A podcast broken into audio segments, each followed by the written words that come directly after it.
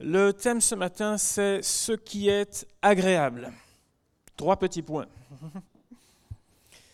Trois petits points. Vous savez ce qu'on dit? Tout ce qui brille, les apparences peuvent être euh, trompeuses. Et puis on pourrait continuer longtemps parce qu'on en a beaucoup en France comme ça. Je crois que nous voulons tous vivre une vie agréable, n'est-ce pas? Nous aimons ce qui est agréable. Et le mot agréable, c'est ce qui nous plaît, ce qui semble convenable aux uns et aux autres. Mais est-ce que notre vie est agréable? Est-ce que notre vie est agréable? Peut-être que certains me diront, ben oui, sur certains aspects, ma vie est agréable. Je vis en ce moment beaucoup de choses agréables.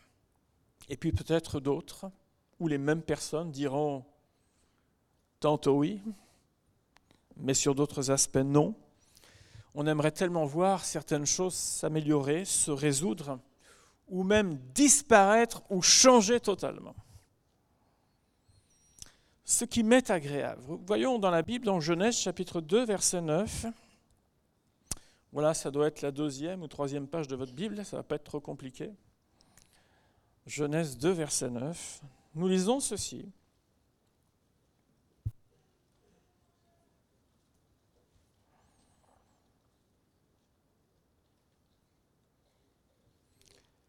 L'Éternel Dieu fit pousser du sol des arbres de toute espèce, agréables à voir et bons à manger, et l'arbre de la vie au milieu du jardin et l'arbre de la connaissance du bien et du mal. Nous voyons dans tout le récit de la création que ce que Dieu a créé est bon. C'est bon. Il l'a fait pour nous afin que nous soyons heureux sur la terre. Le jardin d'Éden n'était pas un endroit où l'on risquait sa vie à tout instant un environnement hostile. Le jardin d'Éden n'était pas un endroit où l'on risquait d'être empoisonné par les produits du jardin. C'était 100% bio. Et c'était pas plus cher. Le jardin d'Éden n'était pas un endroit où on risquait des maladies à cause de l'eau ou de l'air qu'on respire. Demandez à nos amis rouennais ce qu'ils en pensent en ce moment. La ville aux 100 clochers, alors il n'y a pas 100 clochers, bien sûr, là-bas, il y en a un peu moins quand même. Mais suite à cette catastrophe que vous avez certainement suivie comme moi, les services d'urgence euh, ont été bien remplis. Dieu était présent dans la vie d'Adam et Ève et tous les ingrédients étaient réunis pour une vie agréable. Vous connaissez bien sûr comme moi la suite de l'histoire et à partir de ce moment-là, à partir du moment de la chute, tout est à partir de la fossée ou bien tordu. Et aujourd'hui, ce qui est agréable à quelqu'un ne l'est pas forcément pour l'autre. Par idéologie, par dérèglement personnel, par cupidité ou par tout autre type de motif, certains aiment voir d'autres souffrir. Apparemment, ça leur fait plaisir, c'est agréable pour eux. Certains organisent même un business au détriment de la santé ou de l'avenir des autres. Ça leur est agréable. Certains estiment que l'espace de leur liberté personnelle ne peut souffrir d'aucune contestation parce que ça leur est agréable. Mais demandez aux gens à 3 heures du matin s'ils aiment être réveillés par une fiesta à côté dont ils n'étaient même pas prévenus.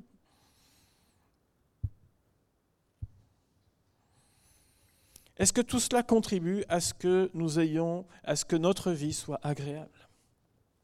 Même le tourisme de masse, c'est-à-dire ce qu'on appelle euh, un moment agréable, généralement un voyage. Vous aimez voyager, n'est-ce pas? C'est un moment agréable, non? On le prépare à l'avance, on économise à l'avance. On part, on rêve parfois même le voyage, on se documente pour aller sur différents sites parce que ça fait parfois des mois ou des années qu'on a envie d'aller là-bas. Mais aujourd'hui, même le tourisme de masse est de plus en plus pointé du doigt, c'est-à-dire qu'un moment agréable pour moi peut nuire à l'avenir de certains sites. Et on est en train de dire, hop, stop, obligé de faire des quotas, entre guillemets. On sait que nos forces de l'ordre, ainsi que nos tribunaux, sont totalement débordés. Nos prisons sont pleines. il y a régulièrement des scandales sanitaires.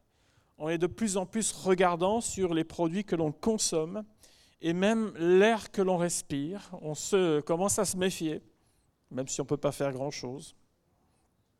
On devient méfiant de tout, de tout ce que l'on nous dit, et on perd confiance envers les autres. Ce qui m'est agréable peut, à un moment donné, fortement nuire aux autres et à moi-même. Pensez-vous que le peuple de Dieu soit exempt de ça? Au sein même du rassemblement des fidèles où on célèbre, où on honore Dieu, pensez-vous qu'on soit exempt de ça? Qu'est-ce que nous dit la Bible dans 2 Timothée 4.3 Il viendra un temps où les hommes ne supporteront pas la saine doctrine, mais ayant la démangeaison d'entendre des choses agréables, c'est-à-dire ce qui me plaît, ce qui me convient, ils se donneront une foule de docteurs selon leurs propres désirs. Dans quel cadre l'apôtre Paul instruit Timothée? Il est dans une année universitaire avec lui en géopolitique, c'est bien ça? Oui Non. Il n'est pas du tout dans ce cadre-là. Parle-t-il de la société en général? Non. Il parle du cadre où il est au sein même du peuple de Dieu. Il y a donc cette lutte, et nous devons l'accepter, qu'il y a cette lutte entre ce qui est agréable à mes propres yeux et ce qui est convenable aux yeux de Dieu, ou agréable aux yeux de Dieu. Il y a cette contradiction, il y a même cette dualité avec ce que la Bible appelle la saine doctrine. C'est l'apôtre Paul qui dira à ce sujet, dans Galates 1.10, Maintenant est-ce la faveur des hommes que je désire ou celle de Dieu? Est-ce que je cherche à plaire aux hommes? Si je plaisais encore aux hommes, je ne serais pas serviteur de Christ. Il est conscient de cette dualité, il est conscient de ce combat au sein même de l'Église où on aime nous rappeler ce qui nous semble ou ce qui nous paraît agréable, comme on le dit, ce qui va dans le sens du poil. On aime qu'on nous rappelle, vous êtes plus que vainqueurs en Jésus. Et là, on entend des Amen partout. Amen. Vous êtes les enfants bien-aimés de Dieu. Le malin ne peut pas vous toucher. Alléluia, Amen. Et puis on peut chauffer l'ambiance comme ça longtemps. Mais si quelqu'un vient nous dire, on a besoin de se repentir ce matin, on a besoin de se remettre en question ce matin. On a besoin d'examiner nos cœurs. Oh là, d'un seul coup, peut-être vous, ça vous concerne. Mais moi, ça va. Moi, ça va.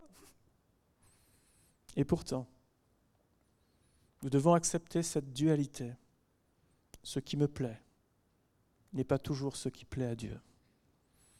Et j'ai besoin de revenir vers mon Seigneur et mon Sauveur afin que ce qui plaît à Dieu me plaise. J'ai besoin de ça. Dans la parole de Dieu, dans l'Ancien Testament particulièrement, dans tous ces chapitres qui parlent notamment de ce qui est agréable à l'Éternel, il y a une expression qui revient souvent concernant tous les sacrifices offerts en l'honneur de l'Éternel. Vous savez, ces offrandes les sacrifices de culpabilité, ou bien lors des fêtes qui étaient célébrées régulièrement chaque année, dans les grandes fêtes où euh, tout le monde était convoqué. Cette expression qui revient, c'est des dizaines de fois un sacrifice qui est d'une agréable odeur à l'Éternel. Ça vous dit quelque chose? Savez, ça revient comme un refrain. Un sacrifice d'une agréable odeur à l'Éternel. Bien sûr, on ne va pas rentrer dans tous les détails de toute la gestuelle, parce que tous les sacrifices avaient tout un code particulier. Mais quand on y pense, suffisait-il simplement de respecter à la lettre chaque geste et ce qui était prescrit à la virgule près pour que Dieu puisse dire que c'était agréable, à votre avis? Est-ce qu'il fallait simplement suivre le manuel? Et être parfait dans l'exécution pour que Dieu puisse dire, c'est agréable. La parole de Dieu nous montre que non, parce qu'il y a un autre aspect qui est essentiel. Elle, nous rappelle notamment dans les écrits des prophètes, comme dans Jérémie 6, Qu'ai-je besoin de l'encens qui vient de ses bas, du roseau aromatique d'un pays lointain? Vos holocaustes ne me plaisent pas, et vos sacrifices ne me sont point agréables. Il n'a pas dit, vous n'avez pas respecté la règle. Vous avez pris euh, un animal fourchu au lieu de prendre un agneau. Vous avez pris euh, un lièvre, etc. Non, il n'avez pas dit vous vous êtes trompé dans l'exécution. Vous avez oublié de mettre la main, vous avez oublié de l'égorger comme il fallait le faire à l'époque. Non, c'est pas ça qu'il reproche. Dans Malachie chapitre 1 verset 10, il dira lequel de vous fermera les portes? Pour que vous n'allumiez pas en vain le feu sur mon autel. Je ne prends aucun plaisir en vous, dit l'Éternel des armées, et les offrandes de votre main ne me sont point agréables. Donc qu'est-ce qui va pas? Ce n'était pas un problème technique qu'il y avait. En réalité, ce que Dieu avait besoin, au-delà de certaines règles qu'il avait lui-même instituées, c'était l'acceptation du cœur et le respect de la personne de Dieu dans ce moment-là. Et tout commençait par même le choix de l'animal. La Bible le rappellera à de nombreuses reprises, il devait être sans défaut, comme Christ l'a été. Et cela montrait tout le respect Dieu envers Dieu. Ce n'était pas un invendu, ce n'était pas euh, un animal qui était impropre à quoi que ce soit, comme je ne peux pas m'en servir, je vais le donner. Je ne sais combien de fois j'ai entendu cette expression, c'est que j'ai plus besoin chez moi de quelque chose, donc je vais le donner à l'église. Dis, ben, si, ça ne sert pas, gardez-le. On n'est pas euh, l'avant, euh, l'avant-dernière case avant la décharge, vous voyez Et je crois qu'on peut aussi offrir, malgré tout ce qu'on prépare, tout ce que l'on fait les uns aux autres, on se lève, on se déplace, on vient devant le Seigneur, etc. On peut aussi le faire par habitude. On peut aussi passer à côté d'un moment où le cœur n'y est pas. Vous le savez comme moi qu'il y a une grande différence entre le, fait de faire quelque chose mécaniquement et le fait d'avoir le cœur qui est impliqué dans le respect de Dieu. Nous connaissons tous la différence parce que nous avons tous connu les deux, n'est-ce pas?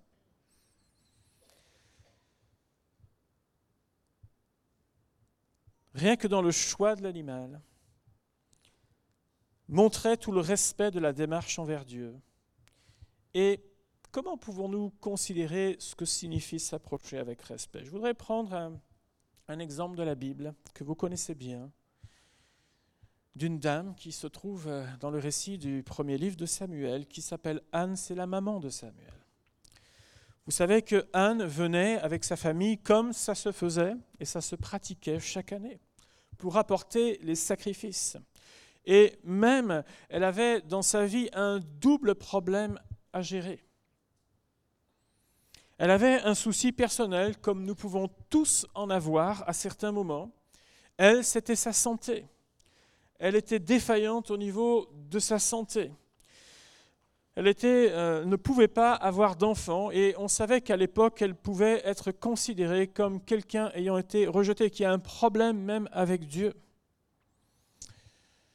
Et donc, imaginez dans quel état d'esprit elle venait pour apporter ses sacrifices avec la famille, où parfois cette question se posait, mais est-ce que je suis maudite? Est-ce que j'ai fait quelque chose un jour à Dieu que Dieu a du mal à me pardonner aujourd'hui? Ces questions devaient trotter dans sa tête. Et le deuxième problème qu'elle devait traîner, c'était un souci de rivalité avec Pénina, qui la poussait à bout. Le résultat, c'était qu'elle pleurait, qu'elle ne mangeait pas. Et l'affection même de son mari ne suffisait pas à changer quoi que ce soit. Le scénario se répétait chaque année. Et certainement que cette femme, lorsque la date de départ de la famille approchait pour euh, aller offrir les sacrifices, je suppose cette femme devait commencer à avoir une boule au ventre qui faisait qu'effectivement elle ne pouvait plus manger. La Bible nous dit que lorsqu'elle a prié, elle avait l'amertume dans l'âme. C'est-à-dire que son cœur en était rongé. Rongé par cette situation, personnel, mais aussi tout le laminoir qu'elle avait sur le dos en permanence, cette répétition de provocation qu'elle avait. L'amertume dans l'âme, elle pria l'Éternel et versa des pleurs. Vous savez, elle aurait pu dire qu'elle était au bon endroit et que c'était suffisant. Elle accomplissait son devoir d'enfant d'Israël. Elle y était. Elle ne se faisait pas porter malade, elle venait. Elle aurait pu dire que elle offrait une part plus importante que les autres, puisque son mari lui donnait une double portion, et que Dieu le remarquerait certainement. Après tout, elle vivait une situation injuste, mais la Bible nous dit que son cœur en était aigri. Et lorsqu'elle s'approche de Dieu, elle n'arrive pas euh, avec son holocauste, avec les danses dans le temple, etc. Mais elle s'approche et on a vraiment l'impression qu'elle fait profil bas.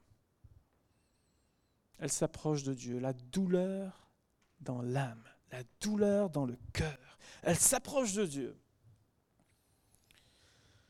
Elle sait que quelque chose est en train de la détruire intérieurement.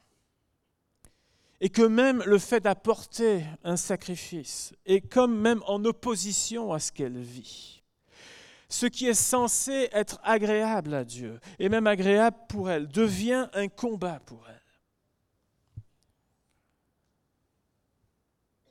Elle va parler de son affliction à Dieu. Elle emploiera ce mot d'affliction à Dieu dans sa prière. Elle n'a pas fait semblant. Elle n'a pas dit tout va bien par la grâce de Dieu alors qu'elle sait très bien qu'elle ne va pas bien. Elle n'a pas passé son temps à proclamer 50 vérités bibliques. Je puis tout par celui qui me fortifie, 50 fois avant le sacrifice. J'aimerais vous dire que ce jour-là, ça n'aurait absolument rien changé. Une fois de plus, elle serait repartie comme elle est venue. Ce qui a changé, c'est que non seulement, bien sûr, elle a fait ce qui devait faire, devait être fait, mais son cœur s'est répandu devant le Seigneur avec une grande vérité, avec un, moment qui est comme un temps de rencontre pour elle, où elle dépose cette affliction, cette amertume devant Dieu, qui est en opposition au fait de pouvoir venir s'approcher de Dieu au travers du sacrifice. Et elle sait que lorsqu'elle fait cela, son sacrifice sera agréé par le Seigneur. Elle sait cela. Et cette fois-ci, quelque chose change c'est que la Bible nous dit que lorsque tout cela été fini, qu'elle a pu recommencer à manger enfin. Alors que jusque-là, tout était noué, elle recommence à manger. Son visage changea. Son visage changea. Vous savez que nous pouvons venir semaine après semaine sans que rien ne change. Nous pouvons entendre des vérités extraordinaires et même nous en réjouir sans que rien ne change.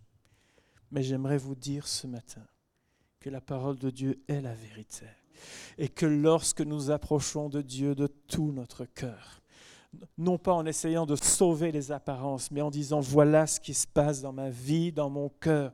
J'aimerais vous dire que la parole de Dieu est efficace, qu'elle tranche, qu'à un moment donné quelque chose se passe dans votre vie qui ne dépend pas de vous, mais qui dépend de l'action surnaturelle du Saint-Esprit dans votre cœur, qui est en train de réparer, de consoler, qui est en train de remettre en place ce qui a été tordu et déplacé. Parce que la parole de Dieu est vivante, n'est-ce pas? Oh, j'imagine très bien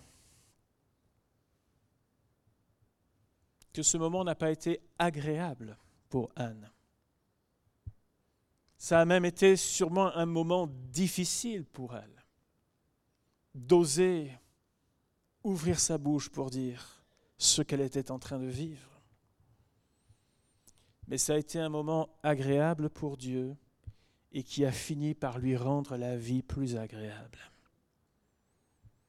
Mes amis, ne passons pas à côté de cela. Ne passons pas à côté de ces moments particuliers où Dieu désire visiter ses enfants et son peuple. Je crois que dans chacune de nos rencontres, dans chaque moment que nous prenons personnellement avec Dieu, quelque chose peut se passer. chaque fois que nous venons dans la plénitude de la foi. Chaque fois que nous venons et que nous laissons tomber le masque, chaque fois où nous venons et nous venons avec respect devant le Seigneur, j'ai rien à lui apprendre, mais j'ai tout à recevoir de lui. Que Dieu nous aide à vivre cette sincérité de cœur. Sinon, mon ami, on peut proclamer, on peut même danser sur un pied, on peut inventer encore toutes sortes de choses et de rituels. Je vous le dis, rien ne changera. Ça change à partir du moment où le cœur est impliqué avec vérité devant le Seigneur. La parole de Dieu nous invite à vivre en incorporant justement ce qui est agréable à Dieu. Elle nous donne plusieurs domaines d'application très concrets que nous pouvons méditer. Bien sûr que vivre dans la justice de Dieu, dans la piété, dans la foi et dans la sagesse, le livre des Proverbes nous en parle notamment, selon Dieu, ce sont des choses agréables à Dieu. De nombreux textes font allusion à cela, comme notamment Hébreu 11 qui nous dit que sans la foi, il est impossible de lui être agréable. Donc j'ai besoin de m'approcher avec la foi de Dieu elle nous parle aussi d'autres domaines particuliers dans lesquels eh nous pouvons réjouir le cœur de Dieu. Le psaume 133, verset 1er, c'est la communion fraternelle, qu'il est agréable, qu'il est doux pour voilà, les frères, les sœurs, la famille de Dieu, de demeurer ensemble. Lorsque la communion fraternelle est vécue avec respect et bienséance et non avec lourdeur, elle est un vrai encouragement et une force pour chacun d'entre nous. Les échanges peuvent être constructifs et même salutaires pour quelques-uns. Le proverbe 15 nous rappelle combien est agréable une parole dite à propos. Et moi je crois que dans le rassemblement des fidèles, dans cette communion fraternelle, même lorsqu'on s'invite les uns les autres, une parole à propos euh, peut bénir quelqu'un de façon particulière la Bible nous invite à développer ce que j'appelle notre odorat spirituel. Dans Ephésiens 5, verset 9, il nous est dit que le fruit de la lumière consiste en toutes sortes de bonté, de justice et de vérité. Examinez ce qui est agréable au Seigneur et ne prenez pas part aux œuvres infructueuses des ténèbres, mais plutôt condamnez-les. Examinez ce qui est agréable au Seigneur. Vous savez que certaines personnes sont très sensibles au niveau de l'odorat.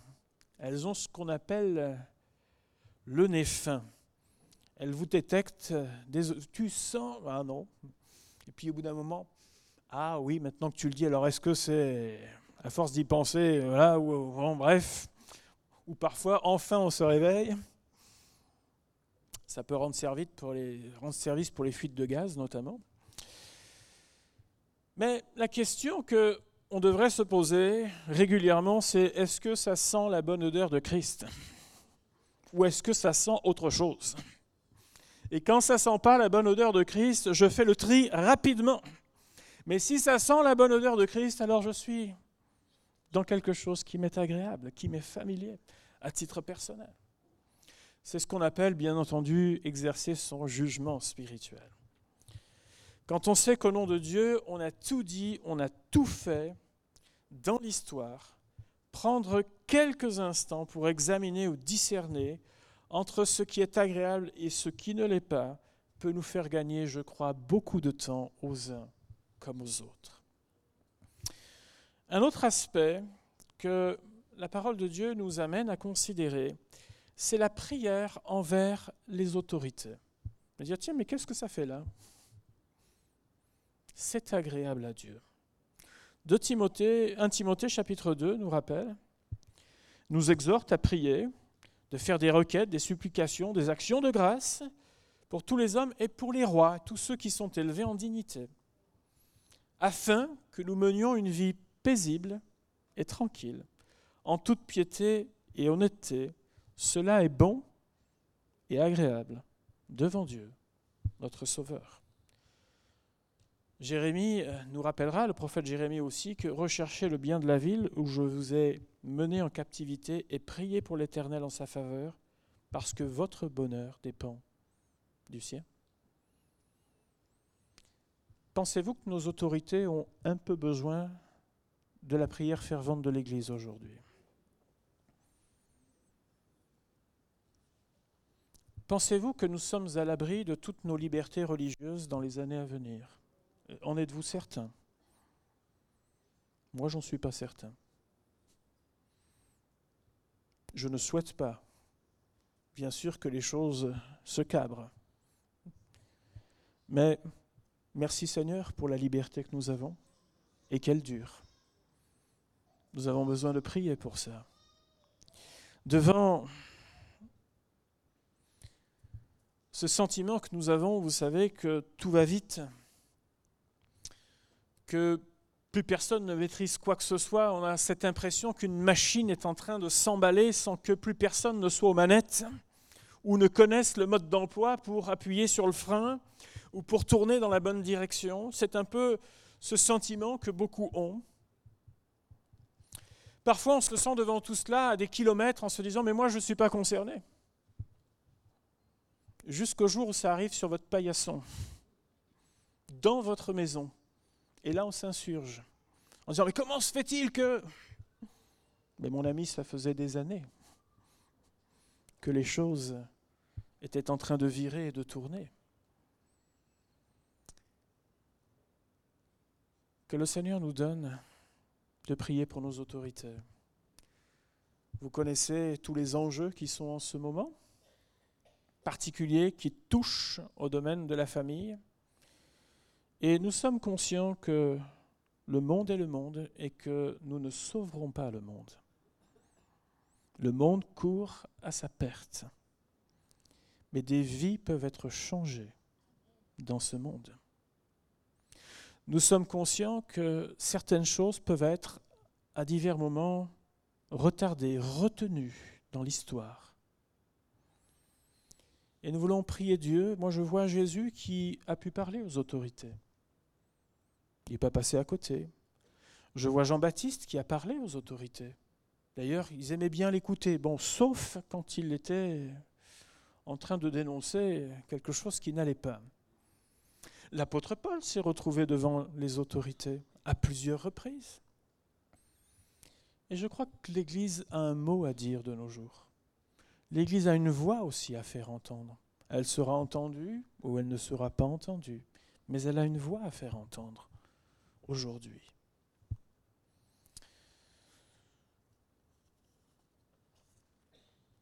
La Bible nous encourage dans ce sens où elle dit que les lèvres justes gagnent la faveur des rois et ils aiment celui qui parle avec droiture. Vous savez, nos politiciens ont l'habitude de naviguer. Et pour y arriver, il faut... Alors quand ils ont quelqu'un qui vient et qui parle sans intérêt personnel, mais avec conviction, c'est quelque chose qui peut interpeller. Et c'est ce que nous rappelle le livre des Proverbes dans ce texte que je vous ai lu. Dernier point d'application que j'aimerais voir avec vous, c'est le fait d'être agréable en famille. La Bible nous y invite dans divers textes. Or, dans le Cantique des Cantiques, vous avez lu celui-là? Quelle idylle Quelle idylle Ta voix est douce, ta figure est agréable. Tu es belle, mon ami, agréable comme Jérusalem. Attendez la suite. Mais terrible comme des troupes sous leur bannière. Ah, avait-elle un caractère un peu. bon, enfin, elle était agréable quand même. que tu es belle, que tu es agréable, ô mon amour, au milieu des délices. C'est beau, n'est-ce pas? La Bible est poétique. Hein?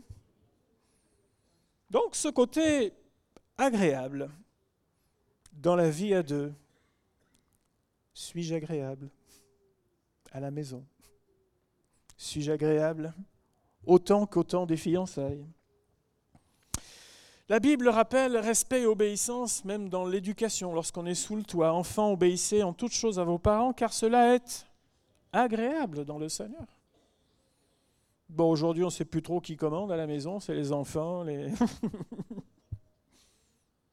enfin, la Bible, elle remet les choses dans l'ordre. Cela est agréable au Seigneur quand l'ordre est respecté.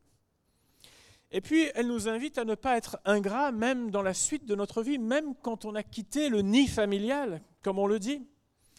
1 Timothée 5, si une veuve a des enfants ou des petits-enfants, qu'ils apprennent avant tout à exercer la piété envers leur propre famille et à rendre à leurs parents ce qu'ils ont reçu d'eux, car cela est agréable à Dieu. On sait qu'il s'en passe des choses dans les familles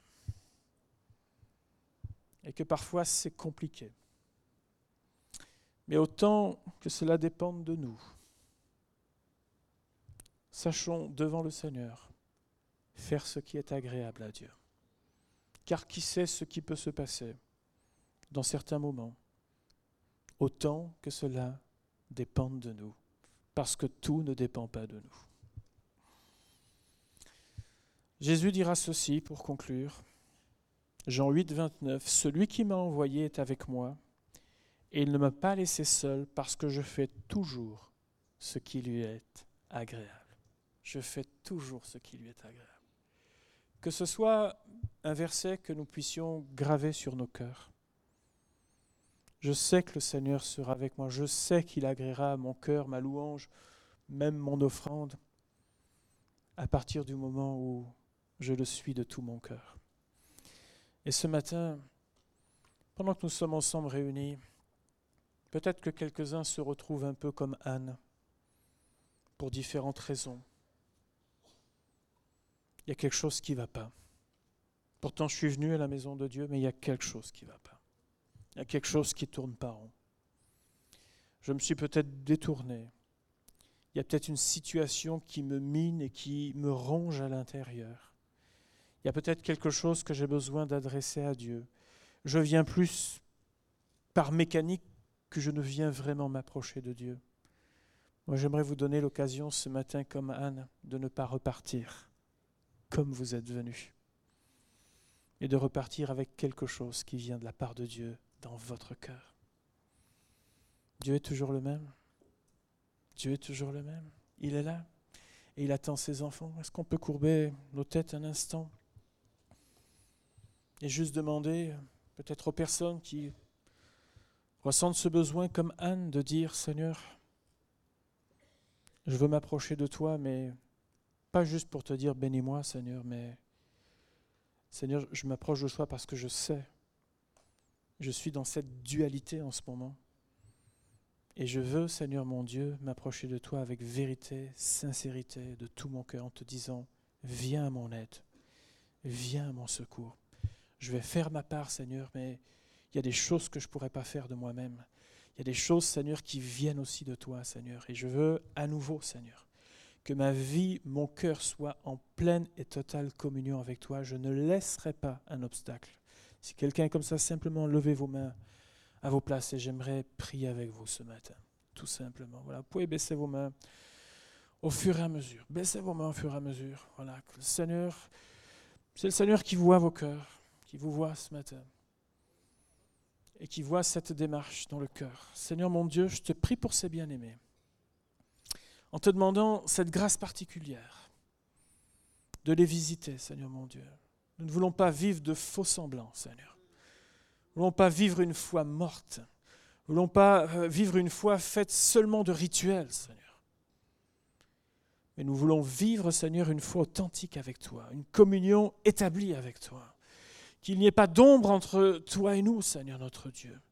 Nous connaissons cette dualité, nous connaissons ce combat entre ce qui me plaît et ce qui te plaît, Seigneur. Mais je veux te prier ce matin que ce qui vient de toi, ce qui t'est agréable, triomphe, Seigneur mon Dieu Père.